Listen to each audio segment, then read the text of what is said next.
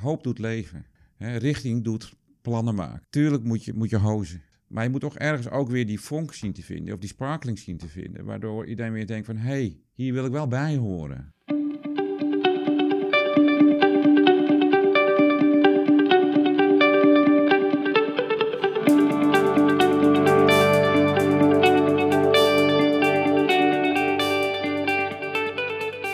Dat je luistert naar de Strategie van de Kreeft podcast, de podcast over veranderen en vernieuwen in bestaande organisaties en bedrijven. Mijn naam is Yusri Mandoer en vandaag ga ik in gesprek met Tunjai Usguner, eh, de CEO bij Zijenveld, het grootste kaasbedrijf van Nederland. En daarnaast ook onderdeel van Friesland Campina. Toen jij, uh, daarvoor bekleedde je andere functies uh, binnen Friesland Campina en ook bij Ahold. En ik moet zeggen, hartstikke leuk dat je de gast wil zijn hier in de, de podcast. Ik kijk gewoon enorm uit naar dit uh, gesprek. Nou, goedemorgen, Jussi. Ja, bedankt voor de uitnodiging. Ik heb er ook zin in. Ja. ja. Nou, kan ik me voorstellen, niet iedereen, zeker degene die niet heel erg in de foodwereld zitten, kent Zijenveld. Laten we daar even beginnen. Kun je me iets vertellen over Zijenveld? Ja. Nou, dat doe ik uiteraard graag. Uh, ook omdat ja, Zijveld is, is uh, niet een naam die heel bekend is. En dat heeft te maken met dat Zijveld van origine een familiebedrijf is. En het merk niet bekend is als een merk op een verpakking of binnen het consumentenkanaal. Maar de handel kent het wel. Hè. Van origine, het is een bedrijf wat, wat ouder is dan 100 jaar inmiddels. ooit gestart door de familie Zijveld. En van origine is het een bedrijf wat uh, nou, in- en verkoop deed van kaas. Het is gewoon een handelsbedrijf in kaas. En dat hebben ze heel lang volgehouden. Tot ze begin de jaren 2000 ook besloten zeg maar, een soort met voorwaartse integratie te doen. Dus meerdere kanalen in te gaan. Dus voorheen was het inkoop en verkoop. Hè? Dus je ging dus van wholesale en groothandelsfunctie... Uh, hebben ze ook een concept ontwikkeld voor in de supermarkten. Ja. Uh, hebben ze ook uh, vleugels uitgeslagen naar de classic retail, zoals we dat zeggen, de speciaalzaken. Mm -hmm. Maar ook internationaal. Eigenlijk alle kanalen die er bestaan, daar, daar zitten wij ook in. Ja. En uh, jij bent hier een jaar nu aan, de, aan de slag als CEO. Ja, dan, dan, dan ligt er altijd weer een, een nieuwe uitdaging. Hè? een nieuw bedrijf, nieuwe uitdaging. Je, je bent hier gekomen, ook met een bepaalde opdracht, kan ik me voorstellen. En, en een bepaalde ambitie die jij hebt met dit bedrijf. Ja. Nou, we hebben dit bedrijf als Friesland Campine gekocht, een jaar of zes, zeven geleden. En dat had ook te maken met dat Friesland Campina uh, ook ziet dat kaas gewoon een heel belangrijke categorie is voor ons. Hè? Want de helft van onze melk gaat in kaas. Ja. Tweederde van onze assets zit ook in kaas. Hè? Als je kijkt naar ons netwerk van 65 fabrieken, is in een belangrijk deel zit, zit gewoon in kaas. Ja. Echter is het ook zo dat uh, kaas bij tijd en wijle ook niet genoeg verdiende. Hè? Dus het verdienmodel van kaas was niet optimaal. Mm -hmm. Nou, dan was het altijd gelukkig zo dat Friesland Campina wel een heleboel andere producten verdiende. Denk bijvoorbeeld aan babyvoeding. Ja. Uh, maar wat we zien, zeg maar, over de jaren heen, is dat het verdiencapaciteit op ook babyvoeding steeds minder aan het worden is door hele sterke spelers in de markt. Nou, maar waar we er wel de behoefte aan hadden binnen Friesland Campina is om steeds meer te kijken van, hey, kunnen we onze eieren in meerdere mandjes leggen? En dat kun je op twee manieren doen. Dan kun je geografisch bekijken. We zitten in meer dan 100 landen. Maar je kunt ook op productniveau kijken. Nou, dat laatste is zeker het geval. vandaar dat ook uh, toen het idee was om laten we eens kijken of we voorwaarts kunnen integreren in de markt. Door een bedrijf als Zijveld te kopen, wat in alle kanalen aanwezig is. Ja.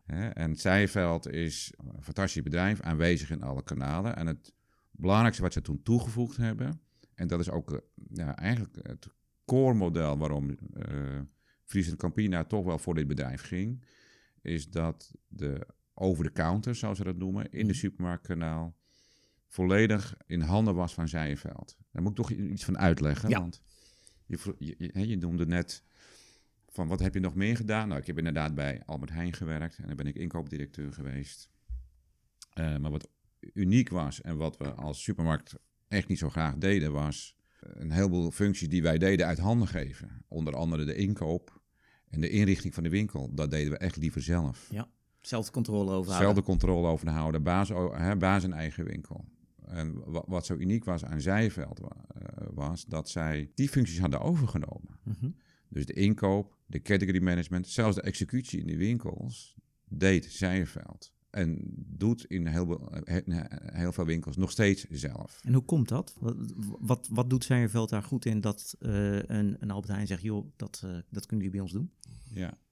Nou, in dit geval doen we het niet meer bij Albert Heijn, maar wel bij andere supermarktketens. Okay. We hebben vier hele sterke engines in ons bedrijf, dus motoren. Ja. Waar eigenlijk dat concept op leunt. Eén, dat is onze uh, supply chain engine. Mm -hmm. Wij kunnen op filiaalniveau kratten samenstellen met drie producten erin, wat we over heel Nederland kunnen verspreiden. Dat is een enorm ja, distributienetwerk wat weinigen kunnen. Mm -hmm. We kunnen dat echt per winkel ook hier pikken, verzamelen, in een kratje doen.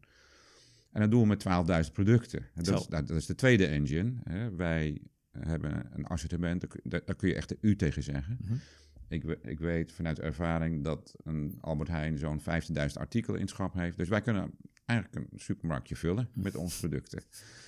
He, dus een K-supermarktje. Een, een K-supermarktje. Nou, dat, dat is de tweede engine, de, hè, de assortiments engine. Um, de derde engine is sourcing. Ja, we moeten ook de hele wereld afstruinen om al die producten te kopen. Want we praten niet alleen over Nederlandse kaas, maar we praten ook over buitenlandse kazen. Mm -hmm. Dus daar hebben we uh, ja, enorm netwerk in gebouwd van toeleveranciers die, die graag door ons heen de markt bereiken. En dat laatste is dan, dat noemen we category management of het assortment engine. Ja, niet elk gebied is geschikt voor elk soort kaasje.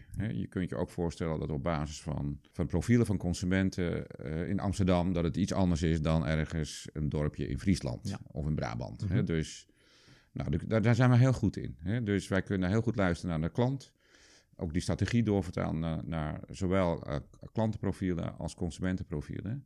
En daar een toegespitst uh, assortiment op maken. Ja, en die vier engines hè, die je nu uh, benoemt, hè, die waren er ook al toen jij er nog niet was. Hè. Daar moet elke keer weer verandering en vernieuwing plaatsvinden. Wat is of wat was daar de uitdaging? Nou, dat, dat is ook eigenlijk wel de reden waarom ik hier gekomen ben. Dus mm -hmm. wat we zien is toen we het bedrijf kochten, had het nog best wel een, een, een gezonde winst. Ja. ja, nou die hebben we natuurlijk gewoon nodig om, om te kunnen leven. Uh, maar we zagen verdiencapaciteit wel teruglopen. Dit was ook voor mij ook wel misschien een van de belangrijkste dingen om te ontdekken van... Ja, we moeten het bedrijf opnieuw revitaliseren, maar toch weer terug te gaan naar de oorsprong. Waar ging dit bedrijf nou eigenlijk over? Ja. Hè, dat was voor mij ook een zoektocht. En dat moest ook wel vrij snel, want het ging echt niet goed. Het was natuurlijk een, een familiebedrijf mm -hmm. met ondernemers erin. En toen het toen wij het kochten als Friesland Campina, uh, nou ja, dan kun je nog best. En, en de oude, oude eigenaar ging overigens mee nog een tijdje. Ja. Hè, kun, je, kun je nog wel een beetje volhouden van wat je deed. Hè, maar, maar die echte spirit die ging er toch wel een beetje uit. Mm -hmm. En um, wat er vervolgens gebeurde, is dat er nieuwe spelers op de markt kwamen die niet exact hetzelfde kunnen, maar wel ongeveer hetzelfde kunnen. Nou ja, ik ben inkoopdirecteur geweest bij Albert Heijn. Op het moment dat je het gevoel hebt dat je uitwisselbaar bent, uh, dan, dan zal een, een, een, ja, er zal een inkoper niet nalaten, hè, welke supermarktketen dat ook is, hè, om dat uit te spelen. Ja. Hè, dus dan, dan, dan verschuift het ineens van een soort strategic partnership naar een, meer een transactionele relatie.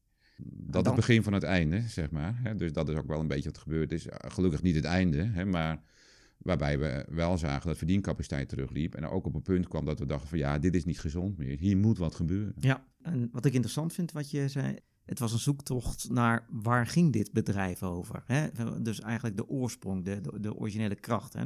Daar noemde je ook het ondernemerschap bij. Hoe heb je dat gedaan? Hoe ben je daarmee aan de slag gegaan? En hoe probeer je dat ondernemerschap weer op een hoog niveau te krijgen, zodat je niet meer die inwisselbaarheid uiteindelijk bij jullie uiteindelijke klanten krijgt? Ja, ja dat, dat, is een goede vraag, waarvan ik me ook wel eens afvraag hoe ik dat precies doe.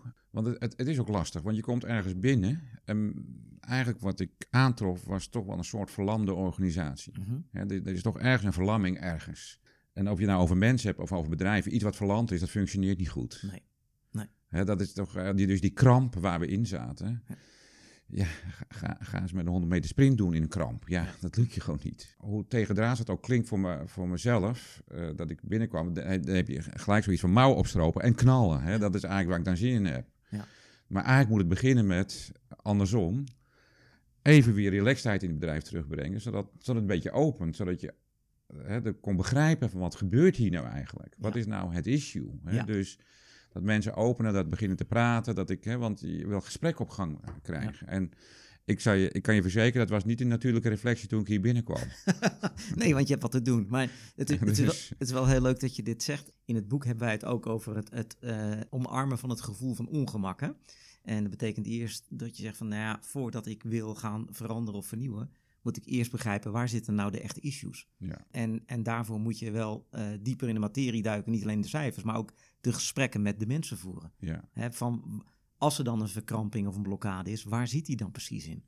De week is 650 man, je kan niet met iedereen praten. Nee. Hè? Dus waar je een beetje doorheen moet kijken is van wie zijn nou een beetje de sterkhouders hier. Om daarmee het gesprek mee aan te gaan. Ja. Dat zijn wel de mensen die je moet winnen in de eerste instantie. De, de koplopers, bij De wijze van ja, de koplopers. Hè? Ja. Eh, koplopers kun je op twee manieren Ja. uitleggen. Van koploper in, in de goede zin, maar ook koploper in, in, in, zeg maar wat, wat, ja, in de weerstand. Zeg maar, hè? Dus, dus dat, dat was voor mij een hele belangrijke. Dus identificeren van wie zijn de sterkhouders en daar het gesprek mee aangaan. Ja. Het tweede aspect is natuurlijk urgency van het probleem aankaarten. Ja. Kijk, hoe het allemaal gekomen was, ja, dan denk je, zo be it.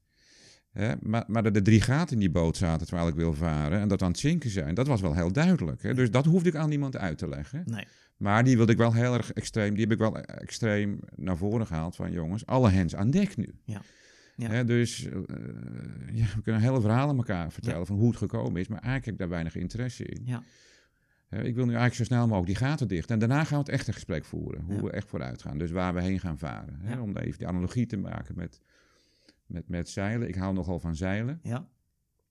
We waren van plan om te gaan zeilen, maar tegen de tijd... En onze boot ligt in Den Oever. En dan kun je of rechtsaf het IJsselmeer op of linksaf de, de Waddenzee op. En en in, in, in, in de sluis, want we besloten toch op de Waddenzee op te gaan. In de sluis komen we erachter van, er, er zitten drie gaten in die boot. Ja. Dus, dus het echte gesprek moest wel plaatsvinden. Hoe gaan we met alle mensen die aan boord zitten nu die gaten dichten? Ja. Dat was eigenlijk het gesprek. Ja, maar ik kan me voorstellen, dat is dan iets eh, eigenlijk op korte termijn. Hè, zorgen dat, eh, dat, dat er geen water meer in die boot loopt. En tegelijkertijd moet je ook ehm, eh, het pad richting nou ja, de gewenste toekomstige situatie van Zijenveld met elkaar gaan, gaan creëren. Ehm, maar dat heb je dan denk ik na elkaar gedaan. Nou, de boeken zeggen dat wel eens, maar ik ben toch meer van allebei. Oké, Ik ben van allebei, omdat ik namelijk ook in geloof dat, nou, ik zeg, hoop doet leven. Mhm. ja, richting doet plannen maken. Ja. Tuurlijk moet je, moet je hozen. Maar je moet toch ergens ook weer die vonk zien te vinden, of die sparkling zien te vinden, waardoor iedereen weer denkt van, hé, hey, hier wil ik wel bij horen. Ja. Want dan zitten ook, eh, kijk, er zijn altijd een paar mensen bij waarvan je denkt van, nou, ik vind het helemaal niet erg als jij weggaat. Ja. Maar er zitten nog veel meer mensen bij waarvan je denkt van, nou, ik wil je toch wel graag houden. exact. En eh, op het moment dat je het alleen maar over hier en nu hebt, dat is voor de hele korte termijn goed. Ja. Maar even daarna al eigenlijk al niet meer. Dus ik probeer toch al, dan al, Ja. toch wat, wat, wat vonkjes te geven waarvan ik denk van, hé, hey, die richting zou het wel eens op kunnen gaan, maar ik wil wel het gesprek met jou aangaan. Ja, ah, dat sluit wel heel mooi aan ook in, het, in, in de filosofie zoals wij de strategie van de kreeft eh, gebruiken, waarvan wij zeggen dat gevoel van ongemak moet je eigenlijk zien te koppelen met dat gevoel van verlangen. Dus dat wenkend perspectief. Ja. Wat is eh, de Zijenveld van eh, over een paar jaar? Hoe ziet hij eruit? Ja. En, en wat voor mooie positie kunnen wij of willen wij dan gaan innemen? Ja. Want dat is eigenlijk waar het enthousiasme op ontstaat uiteindelijk. Ja. Als ik dat niet heb, dan heb ik het gevoel dat ik alleen maar be- bezig ben om die gaten te dichten op dit moment. Precies, Ja. precies. En, en als je dat kunt koppelen aan een, aan een stuk trotsheid, hè, Ja. mensen, dus die, die, die ondernemerschap terugbrengen en die trotsheid. Je kunt ook mensen op verschillende manieren motiveren om heel hard te rennen of energie te geven. Mhm. Kijk, door angst kun je ook motiveren. Ja. Maar, maar je kunt ook motiveren door, door hoop te geven, door het wenkend perspectief wat Ja. je geeft. Hè? Dus, en, en voor de korte termijn is angst helemaal niet erg, want soms is het, hè, als je zegt, ja, alle hens aan dek, Ja. anders verzuipen we. Ja. ja, dat is best wel een goede motivatie op dat moment om hele korte commando's te geven. Ze gaan dit en dat doen en dan gaan we dat doen. Maar dat hou je toch ook niet je hele leven vol. En bovendien, wie wil nou in zo'n omgeving werken, inclusief mezelf? Ja. Hè, Ja. Dus dat andere is toch ook veel leuker om Ja. daar te werken. Snap ik. Hey, en je zei net trotsheid creëren. Uh, daar zou ik eens wat dieper met je op in willen ingaan. Hè? Want hoe doe je dat? Trotsheid creëren. eh, op het moment dat die trots misschien een beetje wat weggeëpt is. Als ik dan toch vanuit Zijveld mag praten, was Mhm. ook een van mijn townhalls die ik hier hield. Misschien ook wel een beetje verbolgen naar de organisatie toe. Want ik, ik was op een gegeven moment drie maanden hier bezig. En ik had een constatering. Ik dacht, ik ga eerst mijn probleem maar eens, ik ga mijn dilemma maar eens sharen met, met de organisatie. En uh, wat ik namelijk met hun deelde was, nou, ik nam ze misschien ook wel een beetje kwalijk. Ik zeg, ik ben eigenlijk nu al trotser dan heel veel mensen hier. Want op een verjaardag ben ik vol verf aan het vertellen over wat een mooi bedrijf we eigenlijk hebben. Ja. En dat ik door een loods heen loop waar 5 miljoen kilo kaas ligt. Dat we hier uh, verpakkingsmachines hebben die, die, die miljoenen uh, SKU's als output hebben dat als een klant nu een order bij ons bestelt, dat hè, vanavond een order bestelt, we morgenochtend al geleverd hebben op, op winkelniveau in, in, in Nederland ergens. En dus je kan al die dingen, 12.000 artikelen hebben die we over de hele wereld inkopen. Ja, hoe is het mogelijk dat ik trotser ben op dit bedrijf, dat ik hier nog maar drie maanden werk, terwijl jullie al tientallen jaren werken? Ja. Hè, dus um, ja, hoe doe je dat? Door gewoon je bewust te zijn van alle mooie dingen die je hebt, denk ik. Hè, daar begint het toch ergens mee. Van, en zie je dat dan ook? Hè? Het gaat ook om hele kleine dingen. De trotsheid van je hebt met je klanten, met je producten, met je leveranciers. Het ook willen zien daarin. En nou ja, misschien ben ik dan iets te streng geweest, want ik kan me ook voorstellen, en daar zat het ook wel van een belangrijk deel in. Als het dan niet zo goed met je gaat, dat je misschien daardoor zo verlamd raakt, eh, dat het ook vat op je krijgt. Hè? Op, op je mentaal ook, op je lichaam, op alles. En, en, die hele historie had ik natuurlijk niet. Ik nee, kwam fris, vers, binnen. Ik kwam fris binnen. Ik keek naar de business. Ik zag, de, uh, ik zag gewoon een real diamantje. Ik denk, hier gaan we iets van maken. dus ik had makkelijk praten. Ik had die hele historie niet mee. Maar ik vond het wel belangrijk om dat over te dragen vanuit mezelf. Om dat wel mee te geven aan mensen. Ik vind het wel een heel belangrijk aspect namelijk. Wat ik ook vanuit mijn, nou, vanuit mijn opvoeding heb meegekregen. Dat, uh, die trotsheid, die, die, uh, vanuit mijn cultuur, ook waar ik vandaan kom, heel belangrijk trots. Ja. Trots zijn op wie, op wie je bent en wat je, wat je kunt. Maar dat is ook wel, kijk, je brengt dan feitelijk ook wel een ander perspectief in. Hè? En ehm, ik kan me ook voorstellen dat op het moment dat je dat deelt met de mensen in het bedrijf, dat zij daar ook over gaan nadenken van, goh, heeft hij eigenlijk wel een punt. Ik kan me ook voorstellen dat je, als je heel lang al in een bepaalde situatie zit en je zit ook nog eens een keer niet helemaal lekker in je vel, dat je ook de mooie dingen niet meer zo ziet. En op het moment dat iemand daar wel weer even het vergrootglas op ligt, dat dat toch wel weer een en ander in gang kan, uh, kan zetten. Ja, nou, er zit voor mij nog een diepere laag in. Ja, stel eens. Wanneer functioneer je als bedrijf, en als, maar ook als mens nou het beste? Ik bedoel, waar wil je nou eigenlijk werken? Tuurlijk is, is geld belangrijk mhm. en die auto is belangrijk. Heel veel dingen zijn belangrijk. Tenminste, als ik iets kan bedenken waar ik zou willen werken, en dat probeer ik dan ook op mijn mens te reflecteren, is als je hè, je eigen purpose of je eigen waarom je wil werken kunt verbinden, waarom het bedrijf er is. Ja, hoe sterk is dat? Ja. Ik geloof oprecht, als je die verbinding kunt maken tussen je eigen ik en het bedrijfs-ik, ja. Hè, dat zijn, dat zijn mensen die eh, vanuit een andere motivatie werken dan dat je elke maand die, die, je, je paycheck krijgt. Ja. Hè, ik zeg, those people are healthier, happier, more engaged. Hè, dus het gekke is dat mensen dus ehm, als voorzitter van een voetbalclub zich helemaal willen geven. Mhm. En, en bij het bedrijf zeggen van, nou ja, nee, ik, ik doe dit omdat ik geld krijg of zo. Hè? Dus dat, dat, eh, dat vind ik Maar hoe komt dat? waar ligt dat verschil in, in, in jou? Dat is wel een heel interessant onderwerp wat nou, Ik denk dat het gewoon ook iets is waarin je gewoon gelooft. Ja. Ja. Dus waarin je vereenzelvigt. Eh, zelf, hè? Dus dat als je echt oprecht gelooft waarom jouw bedrijf daar is en dat het ook goed is dat het er is, dat je daar veel meer in kunt leggen, je ziel in kunt leggen. Ik, ik zeg maar even, het verschil tussen responsibility en ownership. Ja. doe jij je rol omdat je die rol hebt gekregen? Mhm. Of doe je hem omdat je echt wil doen gewoon? Ja. Dat. En dus ik, ik wil dit gewoon. Dus ik wil die voetbalclub gewoon dat het goed gaat met die voetbalclub. Of ik... ik hè, ja ik, ik, wil die marathon rennen en daarom ga ik elke dag heel vroeg opstaan tegen de natuur in, want ik ben eigenlijk een avondmens en dan ga ik om zes uur rennen. Hè, en eh, da daarom doe ik het. Eh, daar zit geen geld achter, daar zit een intrinsieke motivatie ja, achter. En, en dan raak je ook volgens mij het onderwerp eigenaarschap. Hè? Het eigenaarschap van wat ik doe binnen het bedrijf. Hè? Of het nou de voetbalclub is of het is het werk waar ik mijn geld uiteindelijk mee, uh, mee, mee verdien aan het eind van de maand.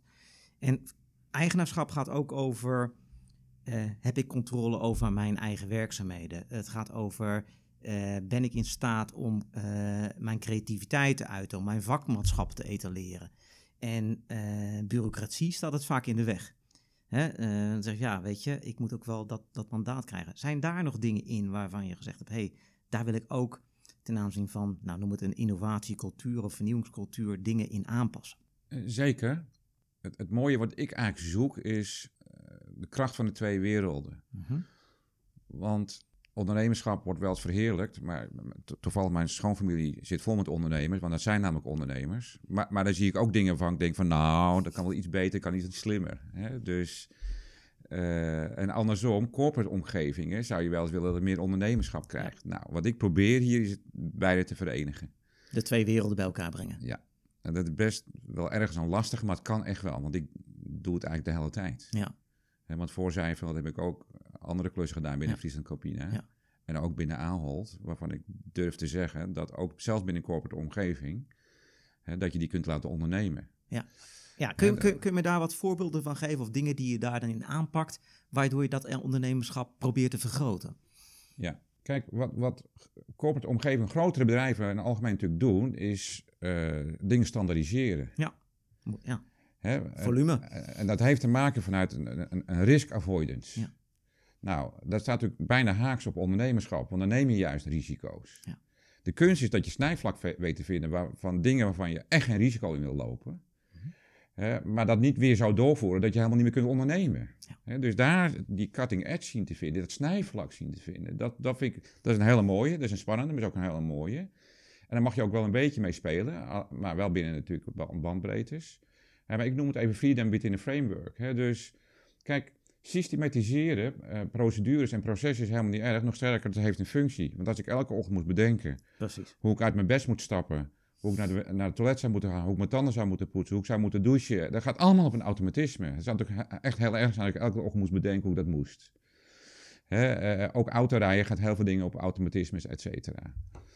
Maar, maar je kunt natuurlijk niet alles automatiseren. Hè? Dus, eh, dus alles wat er buiten komt, zou je bijna zeggen van ja, ik wil heel veel dingen ook gewoon de vrijheid, creativiteit hebben. Dus als dat nou hè, dus gewoon goed geregeld is, hè, kun je daarbuiten natuurlijk gewoon dingen doen die, die je heel leuk vindt. Hè? Ja, dus, dus, je, dus je creëert, dus je gebruikt de kracht van de standaardisatie om ruimte te creëren voor creativiteit, vernieuwen. Absoluut. Ik heb bij een inkooporganisatie gewerkt. Ik durf te zeggen dat dat qua proces het meest blauwe organisatie is waar ik ooit heb gewerkt. En ik ben zelf niet zo heel blauw. Dus ik, probeer, ik zoek altijd blauwe mensen om me heen. Mhm.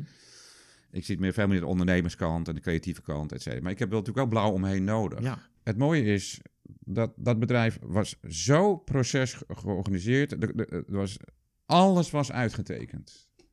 Maar ik durf wel te zeggen dat een van de meest creatieve momenten was geweest, is geweest in mijn leven dat ik echt kon doen. Want het was zo duidelijk wat je moest doen, dat, dat ik daarbuiten heel erg goed kon ondernemen. Want ik kon, dat, was- dat dit wordt dan tegelijkertijd ook je houvast. Ja.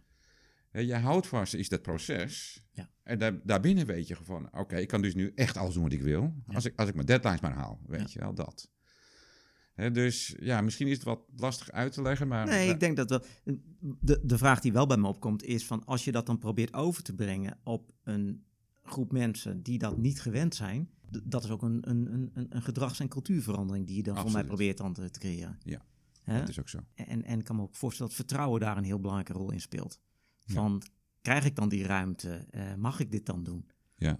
Heb je dat hier ook ervaren? Ja, in de extrema. Hè? Dus eh, dan kom ik weer even terug op de ondernemersfamilie. Eh, Een, een nadeel van eh, wat, wat ik althans hier aantrof, is dat men voor elk wisselwasje bij mij komt vragen om, om toestemming. En ja, dat zat me natuurlijk helemaal niet lekker. Nee. Want ik ben veel meer van ja, dat mensen toch eigen, eigen beslissingen moeten nemen. Ja. Maar blijkbaar durfden ze dat niet. Hè? Nee. Dus kwamen ze dat vragen. Dus ja, ik dacht, hoe ga ik dat nou doen? Mhm. De, dus, nou ja, ik, ik kan je wel ongeveer een, gesprekje nadoen hoe dat dan gaat. Nou, Nou, ja, dan- komt iemand bij me binnen en zegt nou toen jij, ja, die beslissing moet, moet worden genomen. En dan wist ik mijn god niet waar hij het over had. Hè, dus, eh, en dan verwacht hij van mij een beslissing. Ik zeg, nou oké, ehm, ik noem hem even Pietje. Ehm, welke opties heb je eigenlijk? Nou, hij zegt, het is goed dat je het vraagt. Hij zegt, dan hebben we, die, eh, hebben drie opties. We hebben die, dat en dat. Ik zeg, oké. Wat zijn een beetje de voordelen dan? Eh, eh, wat zijn de voor- en de nadelen dan van die opties? Nou, dat zijn die voordelen en die nadelen. Oké. Wat lijkt je zelf eigenlijk het beste? Welke optie zou jij eigenlijk voor gaan? Hè? En, en dan, nou, ik denk dat optie wel be- de beste optie is. Ik zeg, maar, wat zou je ervan vinden dan, dan dat, dat we die beslissing dan nemen om voor optie 2 te gaan? Nou, oké, als hij ze daarachter staat. Nou, ik zeg, ik, ik, ik sta er wel achter. Nog sterker, ik, ik vind ook dat we moeten doen. Eh, mijn vraag aan jou is, waarom neem je die beslissing zelf e- eigenlijk niet? Eh, Nou, hij zegt, stel dat het misgaat. Nou, ik zeg, dan gaat het mis. Dan gaat het toch mis? Ik zeg, weet je wat, we maken de volgende afspraak. Over drie weken kom jij terug. Jij hebt die beslissing nu genomen. En gaan we erover hebben hoe het heeft uitgepakt. Of dat goed heeft uitgepakt of niet heeft goed uitgepakt. Wat we ervan geleerd hebben en hoe we het volgende keer eventueel beter zouden kunnen doen. Ja. Nou, zo'n soort gesprek. Hè? Ja. Dus, en dat was het niet, niet, niet één keer, heel veel keren. En wat ik dan hoop en waar ik ook op aanstuur, is dat ze hetzelfde doen weer met hun mensen. Hè? Ja. Dus het moet ook een soort olievlek worden. Ja. worden. En dus ik, onmo- ik geloof namelijk niet dat in, in die absolute leider. Ik geloof gerust wel dat ik slim ben. En ik geloof ook wel. Ik zit hier niet voor niks op Nee. deze plek. Nee. Waar ik niet in geloof, is dat mijn slimheid. Zou, hè, de collectieve slimheid van het hele bedrijf zou kunnen overtreffen. Daar geloof ik helemaal niks van. En hetzelfde geldt voor de energie van dit bedrijf. Hè? Ja. Dus mijn taak is, zoals ik naar kijk, is, is juist dat te ontsluiten. Ja. Hè, dus de collectieve slimheid naar een bepaald niveau te brengen, de energie naar een bepaald niveau te brengen. En ik denk dat dat ook het belangrijkste is wa- wa- waarvoor ik hier zit, is die, die richting te geven en die energie van, van het bedrijf naar, naar, het, naar het punt te leiden. En het voorbeeld wat je net gaf, nog even op terugkomen hè, met eh, optie 2. Dat doet mij heel, heel erg denken aan dat eh, voorbeeld van No Rules Rules hè, van Netflix. Eh, misschien dat luisteraars dat boek eh, kennen. Zeer interessant om eens te lezen. Waarbij een van die kernelementen om een innovatiecultuur te creëren is om ook controle te verminderen. Hè, Dus hè, dat is precies wat jij eigenlijk deed. En dat je eigenlijk van, nou ja, ik leg eigenlijk de verantwoordelijkheid bij jou, maar je kop gaat er niet af als het vervolgens verkeerd is. Want we gaan over drie weken gaan we kijken hoe het uitgepakt is en wat we ervan geleerd hebben. Hè? Is dat ook het, hetgeen waarvan jij zegt, eh, daar geloof ik in, om juist ook te kijken van hoe kunnen we die controle nou op een dusdanige manier organiseren dat op de juiste plek de juiste beslissingen worden genomen? Absoluut. En, en ik ben een groot fan van No Rules Rules. Hè. Er Hm. zitten meerdere aspecten in, maar dit is er eentje. Ja, Eh ja, noem dat accountability of verantwoordelijkheid. Ja. Geven en nemen. Ja. Hè, ownership.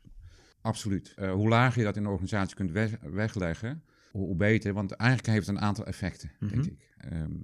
Eén, ja, hoe belangrijk kun je mensen maken voor de organisatie? Dus eh, ik denk dat, dat je gewoon je baan leuker gaat vinden. Op het moment dat je meer... Hè, dus, dus dat is natuurlijk een hele belangrijke. Dus als je praat over eh, geluk in je werk...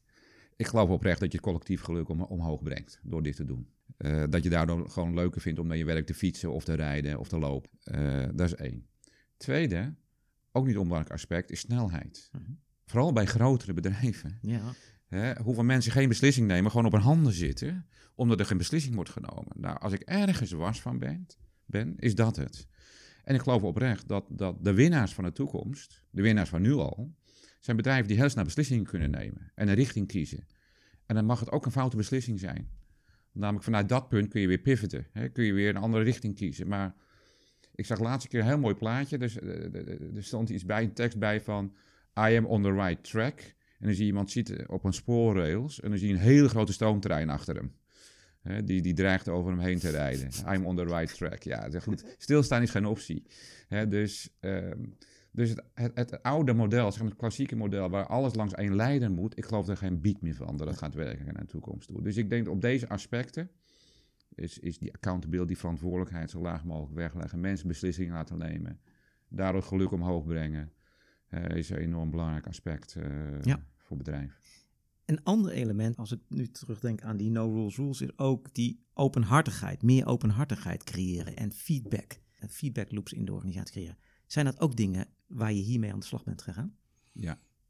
D- Dus wat we net bespraken, accountability, eh, maar feedback is, eh, vind, ik, vind ik misschien nog wel belangrijker. Vertel eens. Nou, ik, ik, ik gebruik daar altijd de volgende analogie voor. En dat begint aardig wel door te werken in ons bedrijf.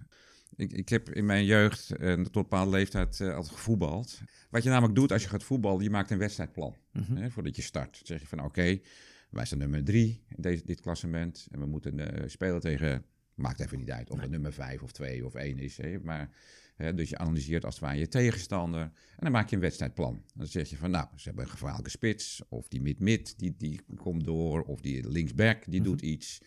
Er gebeurt iets. En dan gaan we op die manier gaan we dat proberen te bestrijden. En, en, eh, je maakt gewoon een, een strategie en een aanvalsplan. Vervolgens ga je het veld in. En dan geef je hele korte commando's aan elkaar. Dan ga je niet zeggen van, nou, Usery, zou jij eens bij de eerste paal willen staan? Dan is het, potverdomme, je gaat nu bij de... Wat, wat is onze afspraak? Hè? Dus, en nu? Hè? Dus dat. Ja. En eigenlijk gaat het altijd goed. Ja. Hè? Dan wordt het niet gezeurd van, hey, waarom sprak je me op die manier aan? Of dit of dat. Ja. Het gaat wel eens mis. Hè? Maar over het algemeen gezegd... In het algemeen gezegd kun je zeggen van eh, korte commando's in het veld. Want je moet elkaar snel corrigeren. Precies. Nou, vervolgens wordt het rust. En dan zeg je van, oké jongens, we hadden dat bedacht. Wat ging er nou goed en wat ging er nou minder goed? En dan eh, vervolgens ga je de tweede helft in. Dan gebeurt weer hetzelfde. En daarna met een biertje erbij Ja. hè, wordt de wedstrijd, wedstrijd besproken. Nou, waarom zou dat nou anders moeten in een bedrijf? Ja. Hè, dus ik ben ook hier. En, en wat je dus heel veel eh, ziet, is dat... Nou, laat ik zo zeggen, dan kom je even in de corporate omgeving... Eén keer per jaar heb je appraisal en dan wordt er zeg maar, als er, wordt alles in één keer. eh, Nou, je ziet, je hebt het goed gedaan afgelopen jaar en, en dan komt het, weet Ja. je. En dan weet je gewoon, dan gaat het nu komen. Ja. Ja, ik ben daar niet zo van. Nee. Dus waar ik veel meer van ben, is van in the moment gewoon, gewoon eh, het vertellen. Ja. En dan links, rechts, naar boven, naar onder, maakt me niet uit. Ja. Als je zo'n cultuur weet te creëren in je bedrijf, ja, dat vind ik zo mooi. Ja. En ik voel me daar niet te groot of te goed voor. Ik zeg ook tegen mensen, ik kreeg gisteren nog letterlijk van, van een collega, want ik, ik nodig ook echt mensen uit. En dan zie ik dat ze nog steeds wel schroom hebben om bij me te komen. En zeg van, nou, toen jij drie weken geleden, deed je dat en dat, eh, dat gedrag. Hij zegt, ja, da- daar zit ik toch wel mee. zegt Mhm. Dat is heel mooi dat hij dat zegt. Ontzettend mooi. Maar ik zag gewoon dat je echt moeite had om het even te zeggen van, ja, wat gaat er nou nu dan komen? Ja, het, het- de stomste fout die je dan kunt maken, dat je dan zegt van, hé, Hé hey, vriend. hey vriend, waar hebben we het hier over? Heb ik absoluut niet gezegd. Nou, ik zeg, Nee. hartstikke goed dat je hiermee komt. Ja. Ik zeg maar, en ik ga er vanaf nu rekening mee houden. Ik zeg, maar mag ik je één tip geven? Wacht er alsjeblieft geen drie weken mee. Zeg het gelijk tegen me. Ja. Dus ik, ik denk dat je nu drie weken misschien niet zo lekker hebt geslapen. Of dat je steeds denkt van, hoe ga ik het aan hem vertellen? Ja. Dus, maar hoe, wat vond je hier eigenlijk van? Nou, hij zegt, het ging eigenlijk wel simpel. Ja, ik zeg precies. Dus volgende keer gewoon niet zo lang wachten. Ik zeg, stuur maar... Ik zeg, ik heb niet altijd tijd, dat weet ik. Stuur me een korte app, bel me even. Ik zeg, ik heb momenten dat ik in de auto zit, dat ik je even bel. Het hoeft ook niet altijd face-to-face, maar kort houden. Ik noem het ook gewoon feedback, maar feed-forward. Ja. Hè, dus we moeten elkaar opvoeden daarin. Hè? Ja. Dus leren hoe we met elkaar omgaan. Dat vind ik zo'n belangrijk aspect daarin. Want we zijn gewoon mensen met Ja. elkaar. Je Ja. bent een team, net als dat voetbalteam. Hè? eh, als je dat kunt creëren, dan geloof ik ook wel dat je daar een belangrijk punt hebt waarop je kunt gaan winnen als bedrijf. Ja, nou, en dat is denk ik ook een heel mooi eindpunt van deze podcast. Toen jij super bedankt voor je bijdrage. Uiteraard dank ook aan alle luisteraars. Eh, vergeet je niet te abonneren via je favoriete podcast-app, zodat je ook eh, automatisch een seintje ontvangt wanneer er weer een nieuwe aflevering verschijnt van deze podcast, De Strategie van de Kreeft.